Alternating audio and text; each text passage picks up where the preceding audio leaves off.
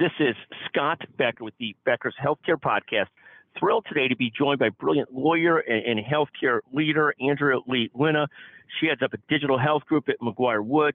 She talks about to us about trends that she's watching currently. Andrea, take a moment and tell us what are the key trends you're watching currently in the healthcare world. Yeah, so a really interesting one right now that I've been watching for the last couple of months, but I think it continues to heat up is around healthcare entities' use of tracking technologies on their websites.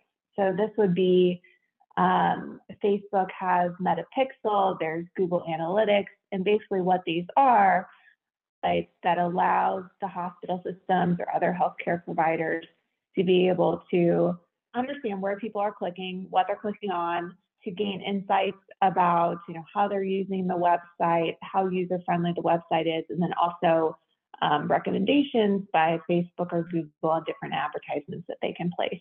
So these are pretty um, commonplace. Most companies use them, but in the healthcare space, it presents some really interesting over the past few months, really heated up.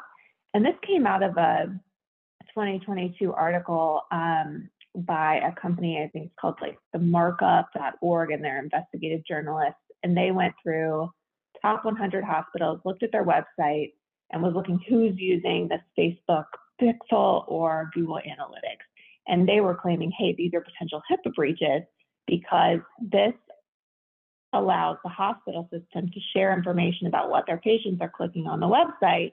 And so just in December, HHS comes out with this um, alert or policy guideline document, whatever you want to call it, and says, yes, this could potentially be a breach of HIPAA. And what OCR is saying is that just by someone going onto your website, whether this is a digital health company or hospital system or whatever, and just looking up symptoms of a cold, right, or um, information about COVID, that in of itself could be a HIPAA breach. And that is really, really outside of how this has traditionally been interpreted um, and has serious consequences for not only your traditional healthcare providers, but where I'm seeing it even more now, and it really gives me pause, is in the digital health companies because they are really reliant on, you know, we've got our users, they're all interacting with our website. We need to know how they're interacting with our website, and we advertise our services on the web we want to know who's looking for a new telehealth company. Right, and, and who's looking up. for a new medicine, who's looking for new everything. Uh-huh. And so where, where, yeah. where, does this fit? Where does this, Andrea, where does this fast forward to? Where does this end up in a couple of years? Does this close down a lot of this ways of markets? I mean, this is just today. In the old days, hospitals collected data and or doctors or others, and they sort of sold it to drug companies and vice versa. And there was this whole that's what really led to HIPAA. Is this the modern version of somebody goes online, they think they've got some privacy, they're asking about something that's very personal, a health condition. That health condition information that you've asked about is now passed on to a lot of different people. And so suddenly you're getting targeted for all kinds of things you didn't want the world to know, whether it's something as basic as a skin condition or as you know, potentially embarrassing as erectile dysfunction or whatever it might be, or psychiatric condition.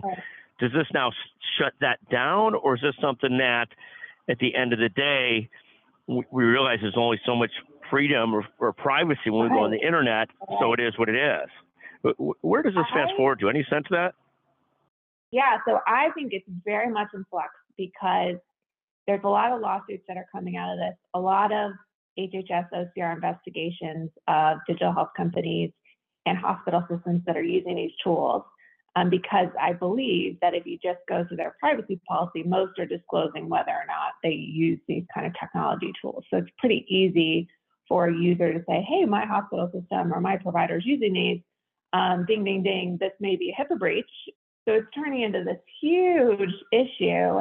And the lawyer perspective from it is that HHS has gone way past its ability to exercise right what it's saying. It's expanding HIPAA significantly from its guidance that it's released. So this is a really crucial area, I think, for all healthcare providers to say, okay, one, let's do an audit. Are we using these tools? Two, what are they collecting?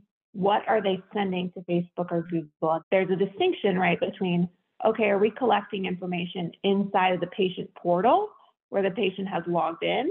Or are we just saying anybody on the internet who happens to be researching COVID that happens to go on Cleveland Clinic's website, we're collecting that information. So understanding what information is being collected and then looking at that and saying, are we doing this inappropriately? What do we think about this new guidance from HHS? Do we think this is going to stand in the long run? Do we think we have a breach? Have we been in breach? No, no, no. One of the questions is once you're in your patient portal where you've signed in and logged in, you would expect that you have a, a you have an right. expectation of privacy, I would think. When you go on the general website, you know, it's a matter whether you accept the cookies, don't accept the cookies, all these kinds of things. We all know. I mean, I, I do stupid things like look up a golf club, and then for the next 10 days, I'm bombarded with ads for that golf club. I mean, just as an example, let alone a health condition where I'd be a little bit more embarrassed if I was, you know, it's embarrassing enough that I'm constantly looking golf clubs and my score doesn't get any better, but it would be much more embarrassing if I was looking at a personal condition that kept on coming up as well. And I guess that's kind of what is happening. Fascinating situation. What about like the class action lawyers and so forth? Are, are there starting to be, there's always class action lawsuits that follow these kinds of things. Are, is the plaintiffs part of the class action lawyers going after these companies and so forth, the yeah. Facebooks of the world on these issues? Yeah, yeah, they are. And so, again, this is, and what is even more interesting is I've been following this since this guidance came out in December. And then last week, the regulatory body than HHS, um, Federal Trade Commission, doesn't um, oversee HIPAA and traditional healthcare providers, but it does have this health breach notification rule, which has never been enforced before. It's been on the books for 14 years. And they came out and fined GoodRx under this last week for $1.5 million. First time they've ever used this um, law, saying same thing. You were using um, or sending to Facebook or Google Analytics, and you weren't properly telling people that you were doing this. And also, this was something GoodRx was doing a long time ago. Also, FTC said, "Oh, you have this." You know, I think you'll see some on some companies, or at least I see it in my space, is they'll have HIPAA certified on their website. Right? There's no such thing as HIPAA certification. HIPAA is um, you're only in compliance based on how you use it. There's not like a stamp that you can get and saying that was misleading to consumers coming after these digital health companies in ways that's never been done before. So I think this whole Facebook, Google Analytics thing is really snowballing because now we're looking at okay, our traditional, our apps maybe that aren't subject to HIPAA and normally feel like, okay, this is a HIPAA issue, I'm outside of this. Now the FTC is saying, well, hold up, actually, there's this other rule that's been around for a long time, but nobody's actually been paying any attention to it or enforcing it. But now we're going to start doing that. And you know, the $43,000 per day per violation. I mean, just wild kind of numbers. Um, so this right. 1.5 million is less than I would expect. But, you know, these are kind of things where I think this issue is just heating up. And you're seeing not only um, the HIPAA aspect, but then you've got your class actions, and now you've got this FTC thing. So I think that's an area where it's, it's implicating not just your traditional healthcare providers, but now we're looking at digital apps, right? And again, they're technologies to advertise their um, the services that they provide. So this is just one of those areas, you know, kind of bang on the door as the lawyer to say, at least look at it, at least look at what you're doing, um, and try to understand. And, okay, and, and how much you're taking advantage of these types of uh, patient acquisition opportunities to see if these right. things can be violative of HIPAA and so forth. What a fascinating situation. You know, what happens is for every new idea, there's a new lawyer, a new regulator, it seems. And so it is what it is. Right. Andrea, just a fascinating issue. I want to thank you for joining us today on the Becker's Healthcare Podcast fascinating issue this use of analytics and tracking technologies across all these major social media platforms and so forth to collect data, share it with people that, that want that data in a way that's reminiscent of what really HIPAA was originally intended to, to police against. Uh, and now, you know, a, a different place, a different issue, maybe where there wasn't as much of an expectation of privacy as there was in your original medical records, but still fascinating.